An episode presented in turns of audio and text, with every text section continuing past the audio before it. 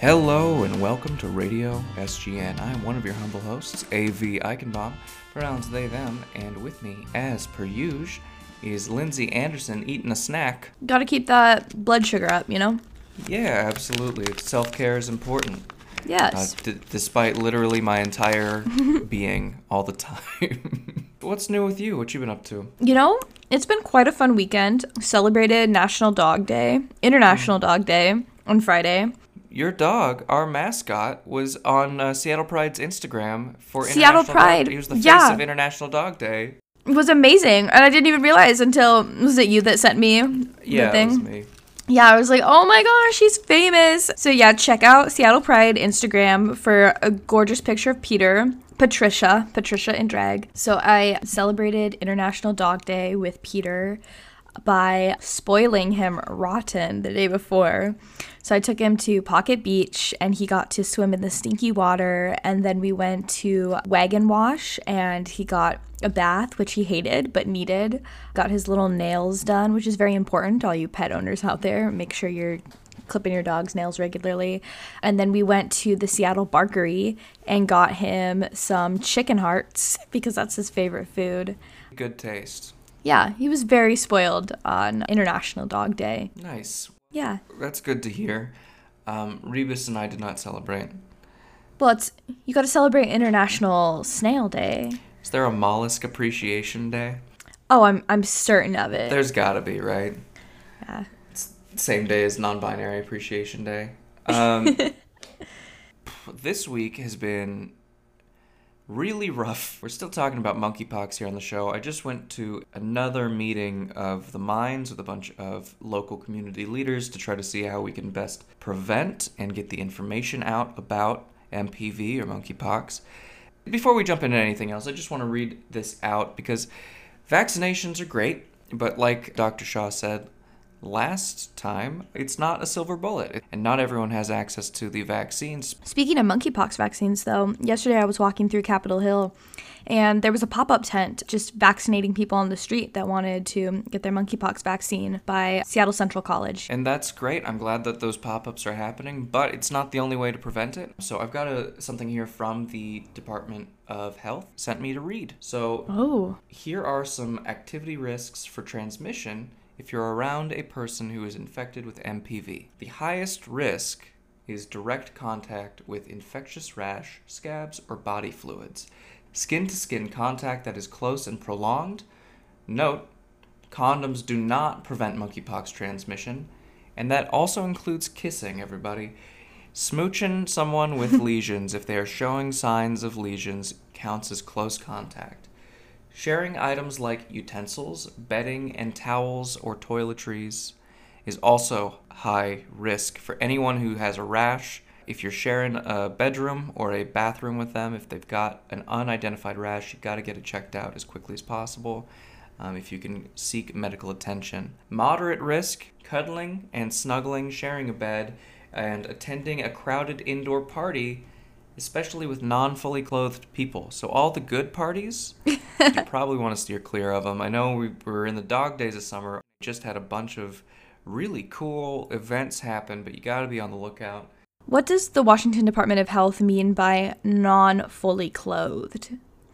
Is this like if you're at the beach in a swimsuit, or is this like a mesh party for nudists? You know, what's where, where do we draw the line? Both of those Okay. qualify because if you have exposed lesions, Ah, that's where so cover those virus- lesions up. Right. So if you do have a rash that you don't recognize, you got to bandage them up and get them checked out. Really, that's the best way to deal with it because it's not airborne, really.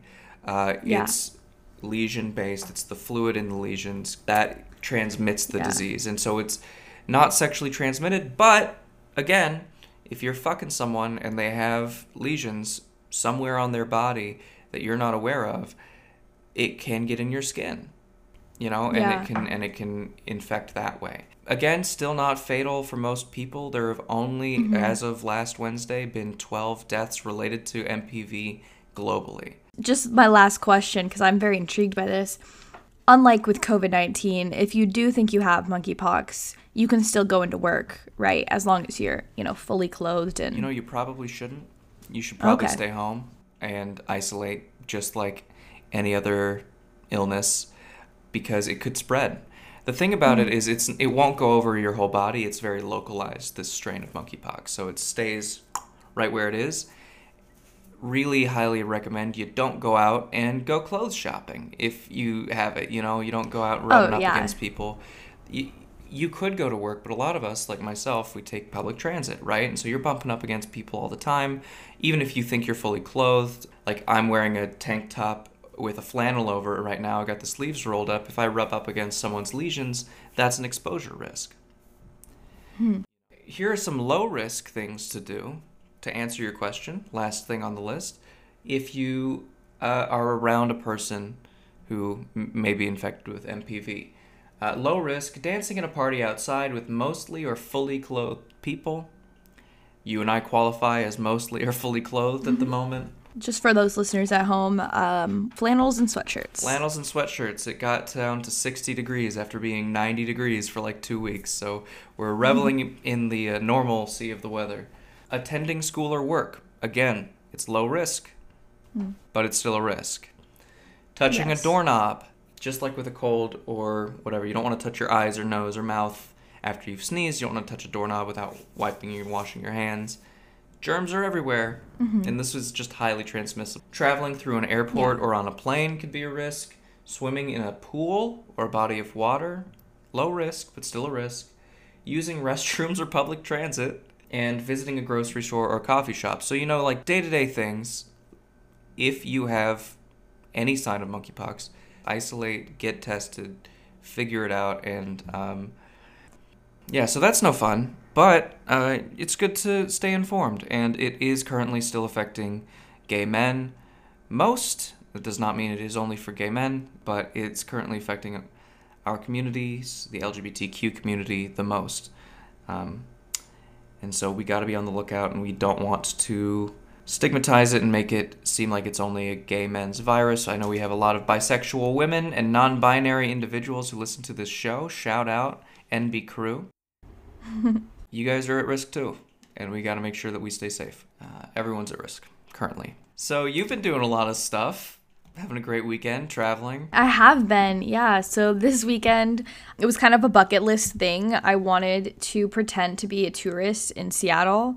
So I dressed up like a stereotypical dad tourist and went down to Pike Place, and it was a fresh hell on a Saturday, as I've heard it oh, described. Oh yes, I actually went to the aquarium though, which was really fun. great. Because I don't really get a chance to go there that often. Super cute seeing, you know, the otters and stuff. I love the Seattle Aquarium. I grew up near the Monterey Bay Aquarium, so we used Hmm. to get free passes because if you live in the county, Oh, you get to go in that for is free. so cool. And it's one of the best aquariums in the country. It's famous.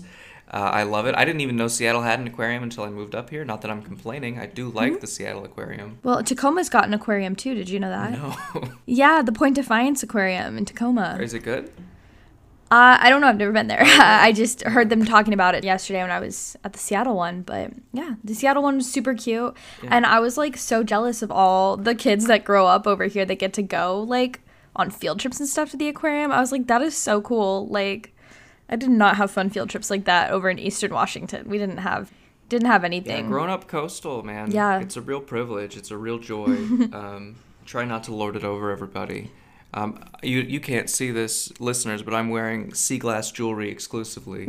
um, in honor of my mother's wedding, I'm going to be flying home to Santa Cruz, and it's a sea glass and beach themed uh, wedding in Carmel by the Sea. Beautiful venue. So Do you know a lot about sea glass? um, I know that it's mostly trash that was thrown into the ocean and turned into beautiful Yeah. Okay, that's what I was gonna jewelry ask. by erosion. Yeah. Yeah. Um, my favorite is the radium sea glass that still washes up sometimes. That's lightly irradiated. Um, I gave my partner some as a gift because she collects sea glass. Um, she has a bottle of it, and if in really really small amounts, it's not dangerous. Mm-hmm. But if you flash a UV light over it, it lights up, and other sea glass doesn't. So. In her big bottle of sea glass, if she ever wants to figure out which gift I gave her, they're all irradiated. they glow in the dark. Actually, it's it's a more romantic. That's cool. Yeah. Um, we got a great show coming up for you. We've got the Gayish podcast as our guests this week. They've been doing this for a lot longer than we have, and they are just wonderful. I'm trying not to say a delight for every cus- every person we have. They're just lovely. I- Honestly, I love this uh, expansion of vocabulary. They're fantabulous. They're great. You're the cream of the crop. The creme de la creme. Yeah. Truly. All that and more after the break. Hi, this is Dr. Vigil with Vigil Family Medicine. Ever wish your doctor knew you by name, understood where you were coming from, and listened to your unique health concerns and worries?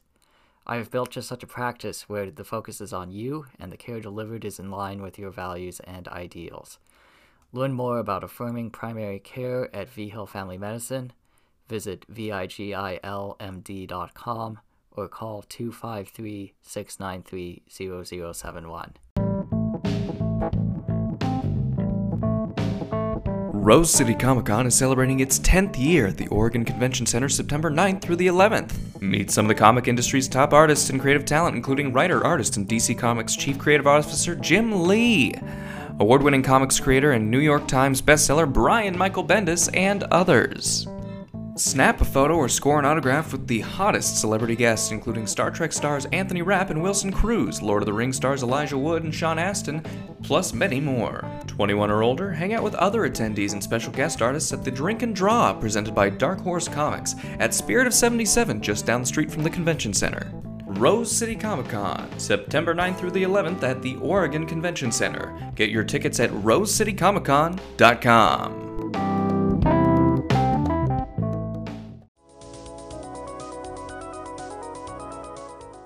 Joining me today via Zoom, I'm very excited for you guys to meet a pair of podcasters from the Gayish podcast. They've been nominated three years in a row for the Best LGBT Podcast by the Podcast Awards. They've also been featured in BuzzFeed, Oprah Magazine, Queerty, the Houston Chronicle, Hustler, and so many other places. It's wild to have you guys here. Thank you so much uh, for being here. Uh, please welcome to the show Mike Johnson and Kyle Getz. Uh, Mike and Kyle, thank you so much for being here on Radio SGN. Thanks for having us. Yeah, thanks for having us. Really appreciate it. So, you guys are Seattle locals, which is fantastic. Seattle's kind of the podcast capital of the US, if not the world. We have uh, that. What is the podcast festival that we have every year here? Um, Well, if we have one, we haven't been invited to it yet, so maybe we can fix that. not yet. We'll figure it out. Definitely, this spot is what's going to get you guys Yeah.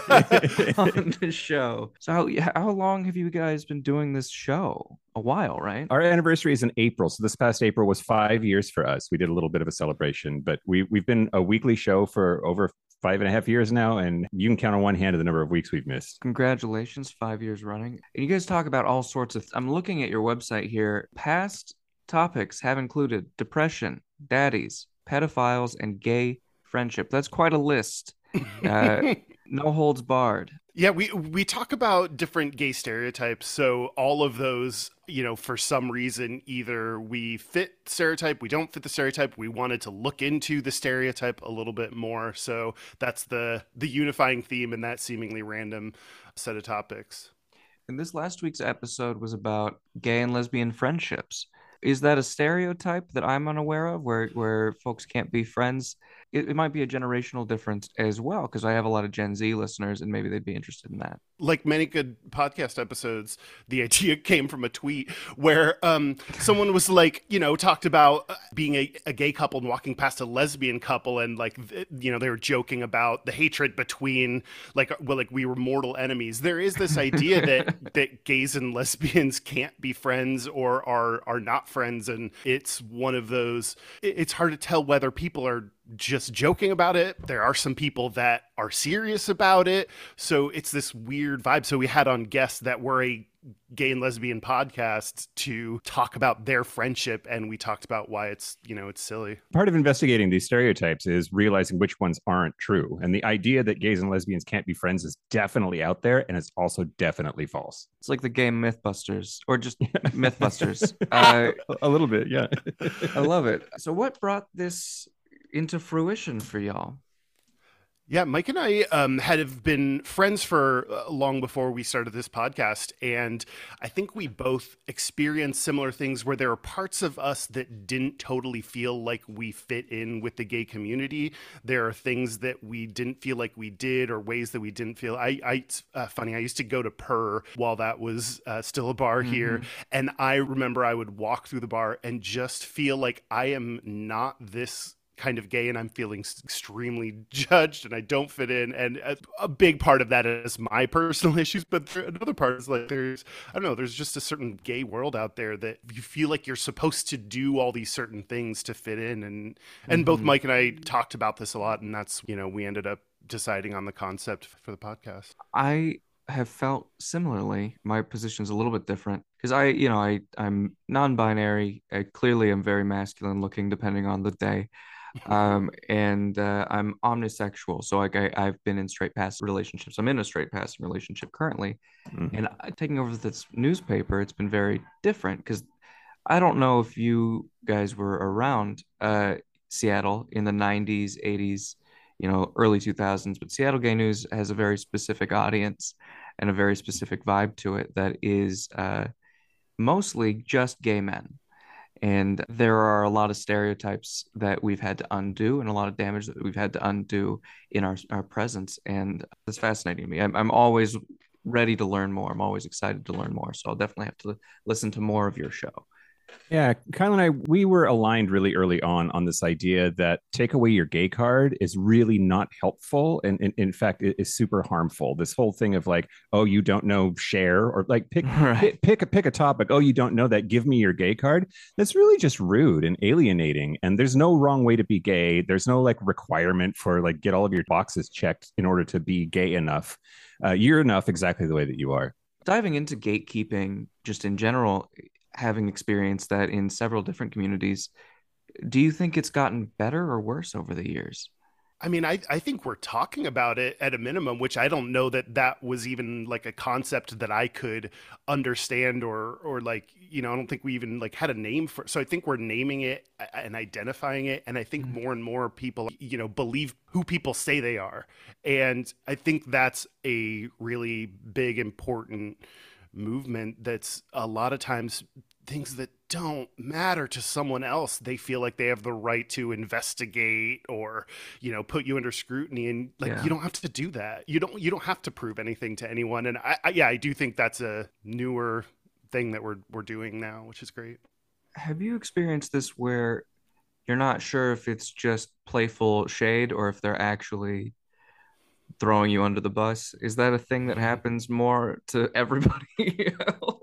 Yeah, I, I, very much think intent matters, right? Like, yeah. like I could say things to Kyle that I absolutely would not say to anybody else on Earth, and that's because we've earned the right to poke each other a little bit and yeah. not have it mean anything more than a joke. And but I, I, think there's a lot of people that don't understand that they haven't earned the capital that they need in order to pull off that kind of a jest and have it be be taken as such. And the gay community, like that, is part of who we are. Is making fun of each other, making dark jokes, being. Uh, uh, Uh, offensive like that that's something that we have culturally done for good reason because you have to make light of things when things are super shitty. So there's this yeah this interesting vibe where it's like that's kind of part of the game. You know see a drag queen do any kind of show and she's gonna talk shit on someone during her during her set. So uh, it's I am extremely sensitive and emotional, so that doesn't always fit with me. That doesn't mm. always like I know how to go along with it, but that's not always like gonna be the best thing to get me to open up or talk to you or care about you. Are you guys both from Seattle originally or you moved from Spokane, right? I moved from Spokane. Yeah, I, I, was married to a woman until I was 30. I didn't come out until I was in, in my 30s. And that was after we had moved to Seattle. And I sort of saw a gay community, which was something I'd not experienced any other place that I'd lived before. But I, I, have been in the Seattle area since 2003. So coming up on, on 20 years now. And I'm originally from Texas. I grew up in, in Houston and then I, I went to school in Austin and then moved right when I graduated. So I like to think of Austin as my like, that was my transition city into going somewhere that was liberal and cool. well, I like to talk about Seattleness a lot on this podcast. You know, I'm a transplant from a small town, in California. I don't have to go into it. I'm sure the listeners have heard me go over it a, a thousand times. It's nowhere really. Um, but it's a very different vibe from a Northern California small town, even though they're a little more accepting where I'm from. Seattleness, I loathe to say the Seattle freeze, but it does, uh, the Seattleness does affect every aspect of the culture of this city. And it does have a culture, despite a lot of people saying it's not that, Yeah. right? Um, I was hoping to get some insight or, or your take on how Seattleness affects the LGBTQ community as one of the largest in the country. To me like uh, part of the like beginning stages of this podcast that i didn't even know when i first moved to seattle was when i realized that there is a different type of gay than i was used to seeing. And it was when i uh, i was part of the microsoft gay and lesbian group and i remember walking into one of the events not knowing anyone trying to look for them and i could not find them. And that's because i was looking for what i expected out of a gay person. And then come to find out the tech person it, like that look trumped the gay look that i was expecting. Like they were wearing cargo shirts and engineering t-shirts and that blew my mind because i was like not expecting that in a gay person. It's like gay people can look like a lot of things. You know there are lots of ways that seattle affects culture but like fashion is one that i uh, love it here where other places you'd have to dress up and always be like on and looking good and you know dressed up to go out. Like we just don't do that here and i'm so grateful Yeah, it's definitely hiking shoes at the opera kind of city. It's Yeah. uh, Mhm. yep I like to tell people when they very first move to Seattle that Seattle will make a lot more sense if you just assume that we are a city of cat people. And what I what I mean by that is you can't force a cat to be your friend. If you grab the cat, it's going to scratch at you and bite you. But like if you hang out with the cat for months or years, then eventually the cat gets used to you and you can chill. And there's also exceptions to every rule. It's not just cat people. There's just a lot more cat people than there are in other cities. mhm. God, I was at Mad Pub not too long ago and someone just sat down and was like, "Hey, what's up?" And I was like, "What the fuck is happening?" I was like, I it, it- probably what a normal person would do at other gay bars, but I was just like, "This was blow." I would like didn't know how to react to someone who confidently walked up and said hello and started talking to me.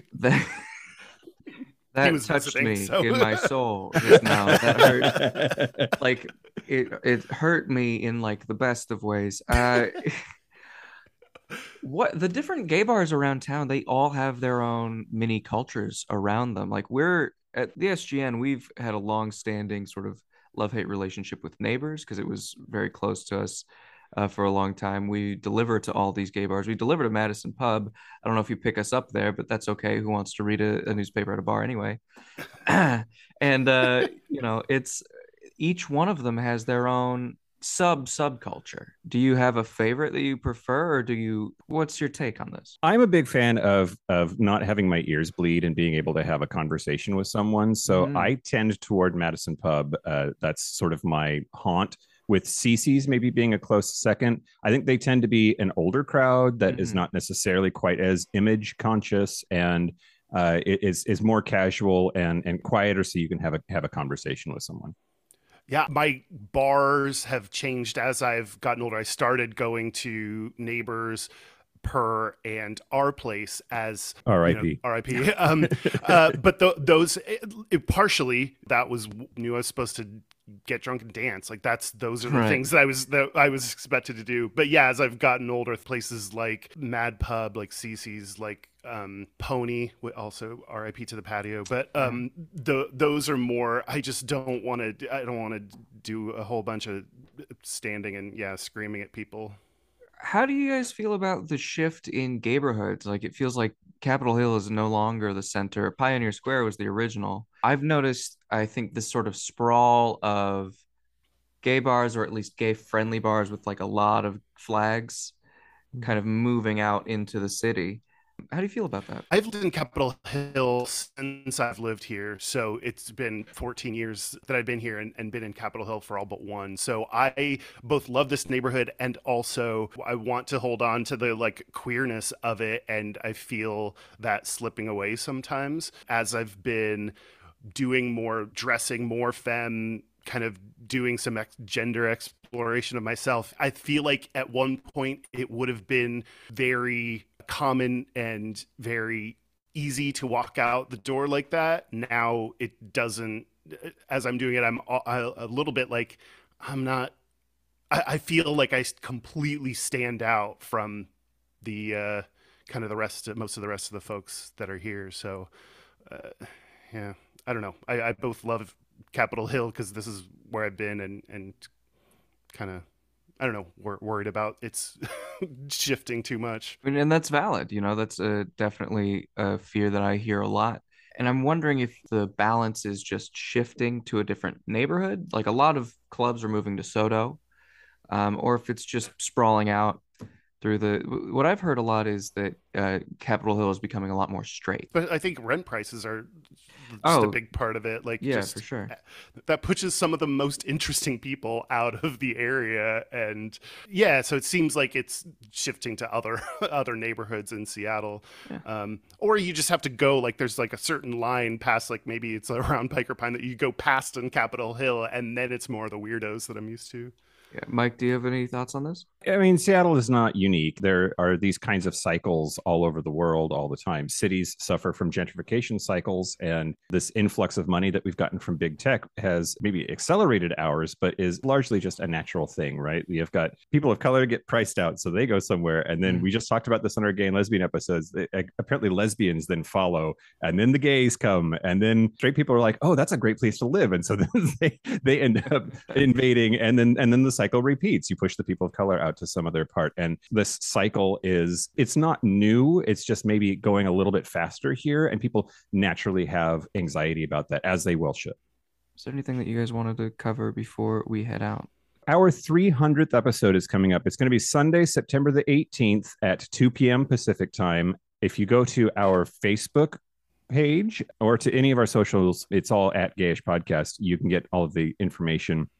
But every 50 episodes, we do a Q&A, and Kyle and I answer questions about our lives, our feelings, the show. So uh, yeah, check us out for that. 300, it, it feels like quite a milestone. So we're going to have a party. That is quite a milestone. 300 episodes is a huge deal. That's 300 weeks Yeah. of. Uh, I, I don't want to sound. I'm not being sarcastic, but I was like quality content for you, and it just it sounded. It is it is all quality. It's all amazing. we have like a hundred good episodes in there so that's that's pretty ex- check it out and see if you get the right one like yep. Well, fantastic. Well, um, thank you so much for being on the show. Uh, we'll have your socials in our show notes. Is there anything else you'd like to tell our listeners before we abscond? Um, I don't know. Being gay is pretty sweet. Keep doing it. yeah. oh, about it, or yeah, I don't know. We're, No, we're great. listen to That's us as a podcast, I guess. But yeah, Definitely. We Uh, end we, we end every one of our episodes on gayish by saying be butch, be fabulous, be you. And we're back. Thanks once again to the hosts of the Gayish podcast. It is a weekly show. You can check it out. I'll have the link in the show notes. Great to have them on. Lindsey, we have some good news in one of the stories that you are following up on, right? The murder of Brent Wood, which we have discussed on this show. Yeah. You know, I don't know if I would quite say it's good news because it is still a pretty sad update to the story. Um, but yeah, back in March, we were discussing the murder of a local Seattle man, Brent Wood. He was a member of the LGBTQ community. He was also a member of the houseless community, which, you know, people close to him say is what made him vulnerable to be murdered. His body was found behind the Rite Aid on Broadway in Capitol Hill. He was remembered by friends of his in the community, especially Boy Sold Tales, where he would do work occasionally, as being, you know, a fun guy, a fashionable guy, somebody with a lot of opinions. And ultimately, you know, a life took way too soon, which statistically is not uncommon in the LGBTQ community, especially for a community that is overly abundant in the houseless community. Uh, you know, statistically, homeless young people, especially like teenagers, are more likely to be LGBTQ because of being thrown out of their their childhood homes, um, not given the same financial support that you know other kids should be given, that all kids should be given, because you know nobody asked to be born. So this this man Brent Wood, um, he was murdered in March, and recently Seattle police have, with the help of forensic science, found the man that killed him. The man police identified as the murderer of Brent Wood was 41 year old Alexander J., who unfortunately is another Seattle local experiencing homelessness. But on top of that, Jay was also struggling with mental health issues. He received a schizophrenia diagnosis shortly after being arrested in April. He was arrested within a week of murdering Wood, although police did not connect him to the murder until recently. But he went on a violent rampage. He assaulted two women in the International District before killing Wood a few hours later. And he has been held in custody in jail by police uh, since April when he was arrested. Uh, he was supposed to stand trial shortly after his arrest, but because of his schizophrenia diagnosis, the judge deemed that he was incompetent to represent himself in trial and instead he was supposed to be getting treatment at Western Washington State Hospital. But because of all of these health crises, uh, monkeypox, COVID, um, and an influx of people that don't necessarily need to be held at the hospital right now, taking up space, he has not been able to be treated yet. So he is still sitting in jail, but now receiving a stipend of like $250 a day for every day that he goes without treatment. So I wouldn't say it's justice for Brent Wood necessarily because it just kind of shows the mental health crisis and the homelessness crisis that Seattle is facing and not addressing. But, you know, it, I think Seattle residents can also breathe easier knowing that there is not a murderer out on the streets still.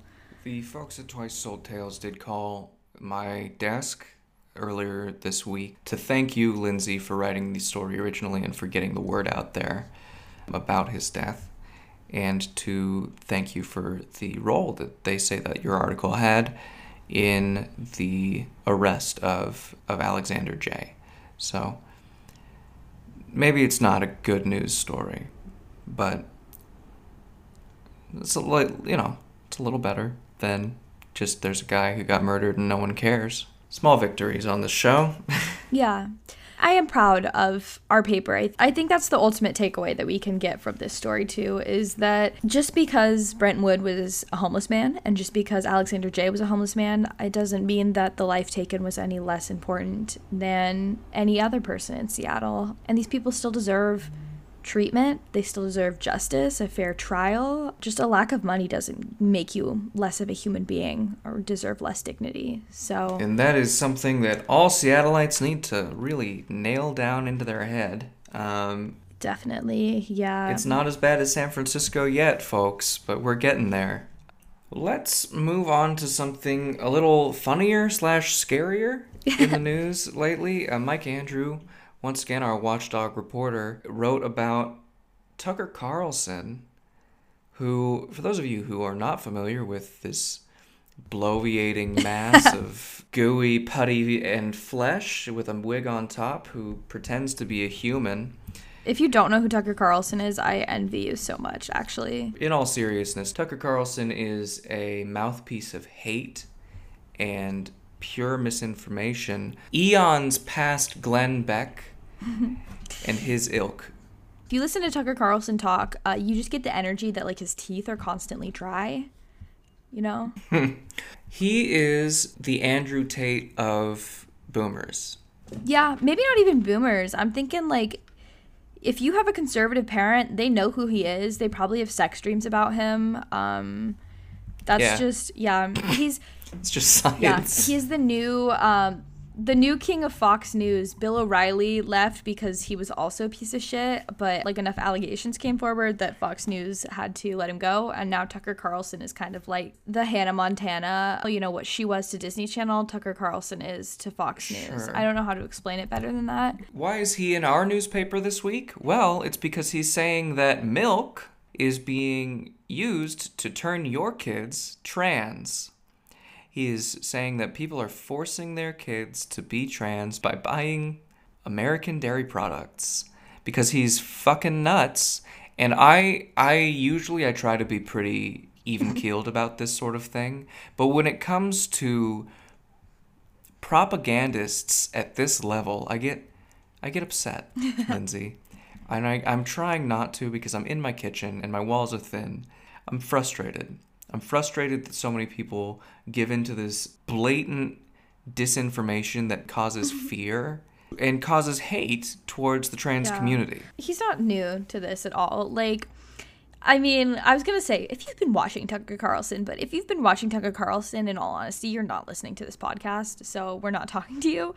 Um, but if you are someone that like has kept up with him, um, like unfortunately I have had to do, um, just you know, as a journalist, he's always kind of popping up there, um, and also as the child of a Republican who doesn't know how to turn the TV off.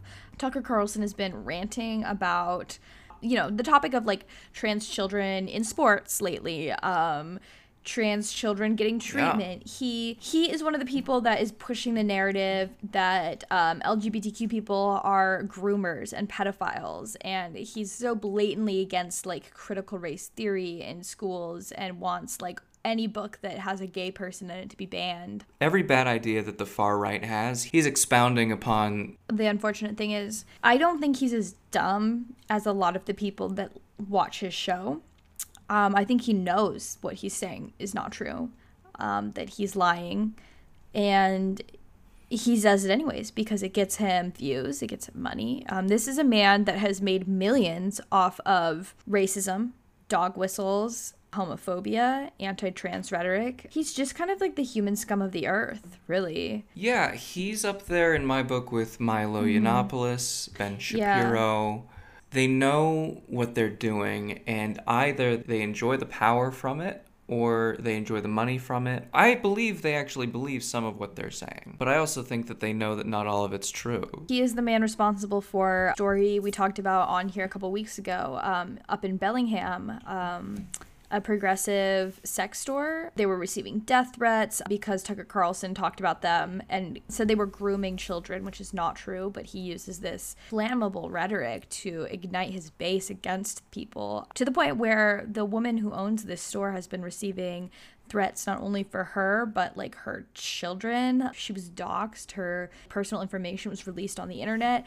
And now the stores had to close their doors possibly indefinitely because they were targeted by vandals and they smashed every window in the store. And this is all entirely because of tucker carlson who has no consequences for his actions that you know have real consequences on people working class people small business owners like americans it's just it's so fucked up He is the worst thing about propaganda, mm-hmm. and he is the worst possible version of a journalist. yeah i feel like disgusted to even refer to him as a journalist because Oh, he's not. Yeah. He's a, he's like Alex Jones. yeah he's like a talk show talk show host or something like I mean, you can be a journalist and be entertaining. We try to do both. yeah right? We this is an opinionated show. We have our own opinions about things and we discuss them. There's a difference between telling the truth and laughing at stupidity and laughing at the ridiculousness or futility of the world in which we live and blatantly lying in order to gain power in order to turn mm-hmm. people against one another for your own capital gain we don't get paid millions of dollars to come on this show and tell you, hey, the planet's dying and trans people are being attacked every day. we should get paid millions of dollars to do it though You know, Lindsey, if we could, we would. Um, that's step three in my grand master plan. integrity apparently is not worth much in this day and age, unfortunately, which is why Tucker Carlson is a millionaire. This whole story came out because an Amish farmer was being featured on his show.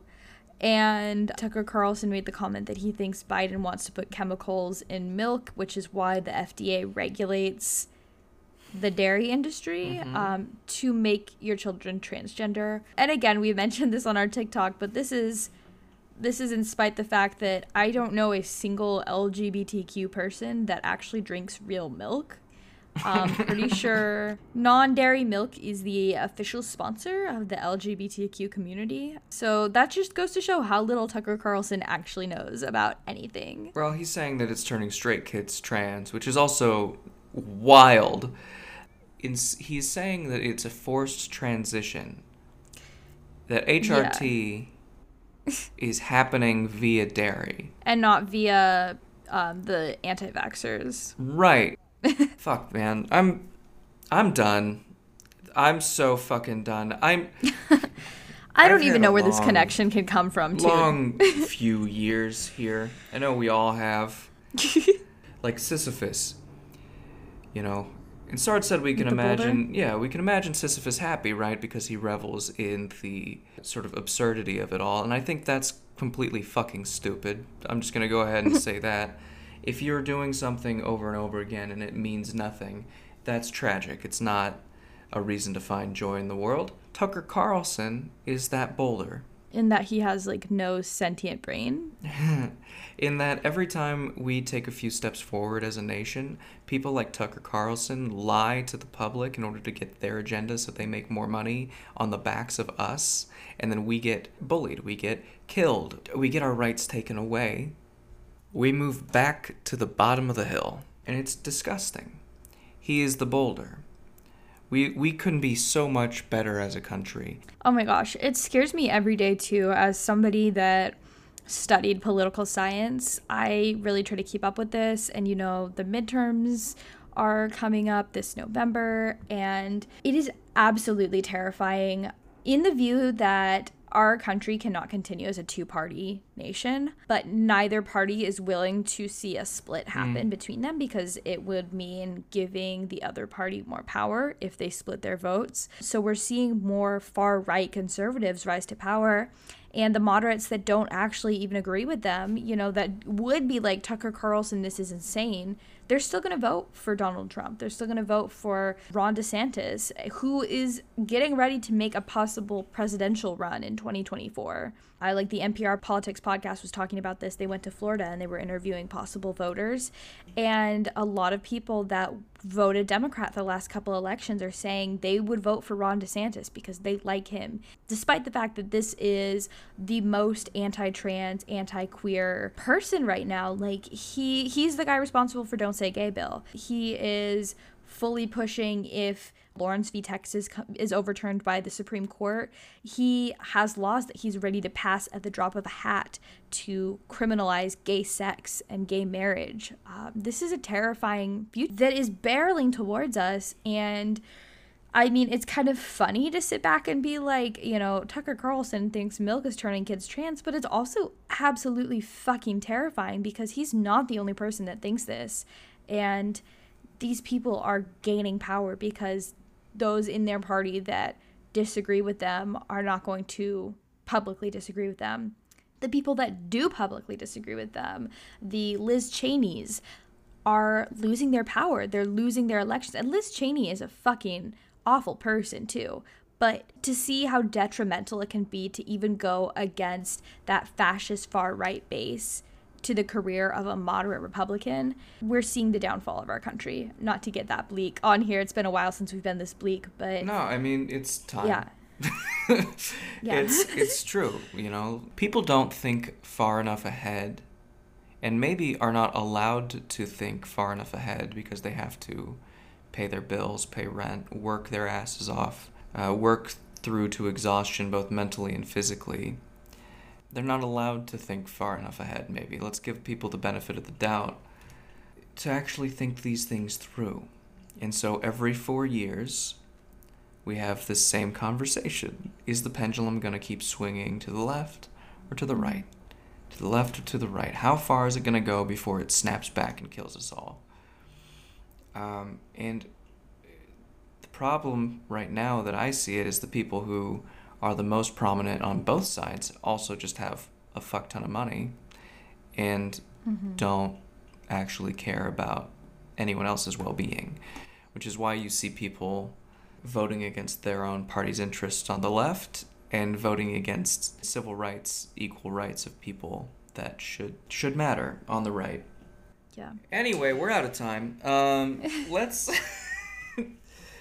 It's been real. Let's let's do this. What is one thing that you are thankful for as we exit this show and the world crumbles around us? While the world is how it is, and we can't really do anything about it except do our best, report the truth, and be kind people as often as possible.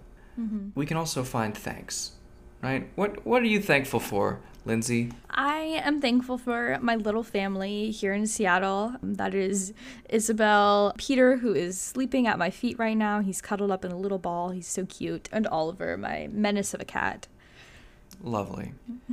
I am thankful for Spelljammers, which just came out for D and D. It's a it's an amazing uh, like power metal space opera book set that I'm very excited to use. I did buy the box set despite it being seventy dollars, so it's just killing my credit.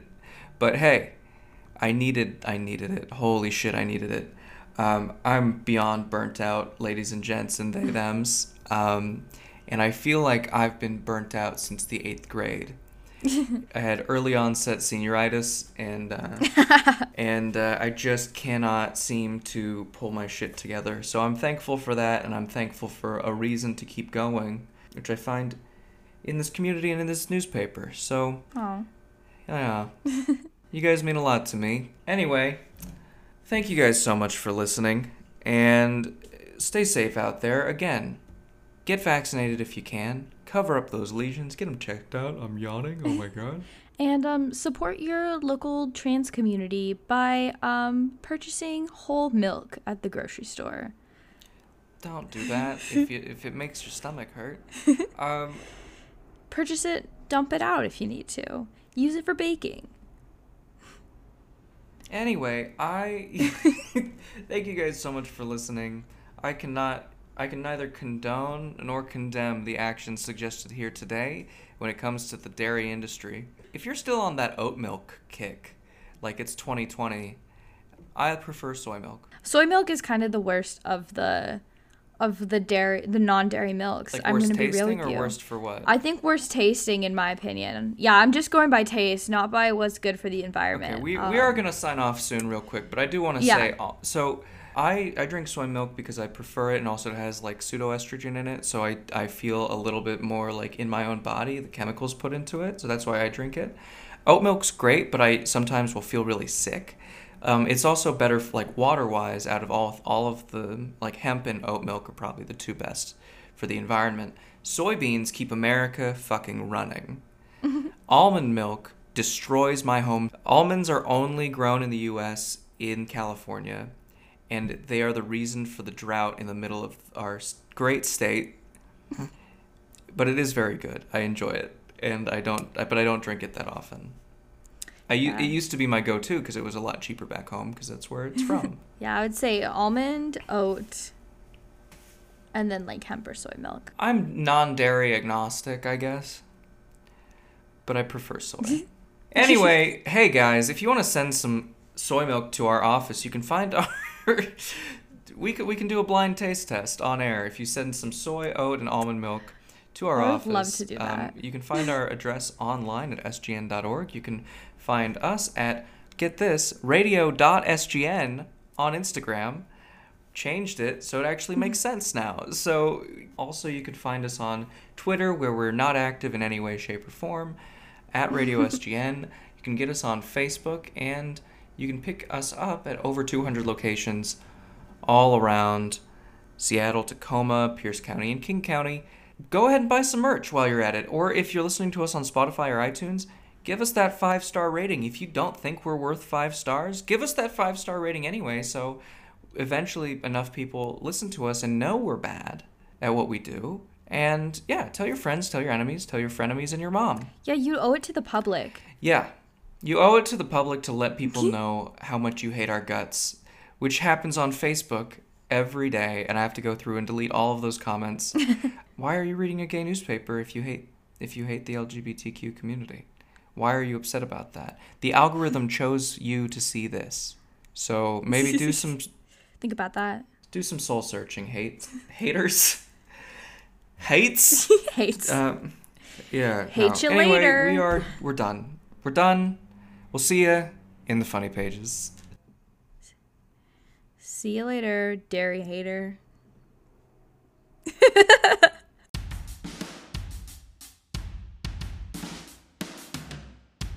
Radio SGN is hosted by A.V. Eichenbaum and Lindsey Anderson, and produced by A.V. Eichenbaum. Music for this show was provided by TRG Banks and Jesse Spillane, or was provided for free by Anchor. Thank you so much for listening. Check us out on sgn.org or wherever you find podcasts.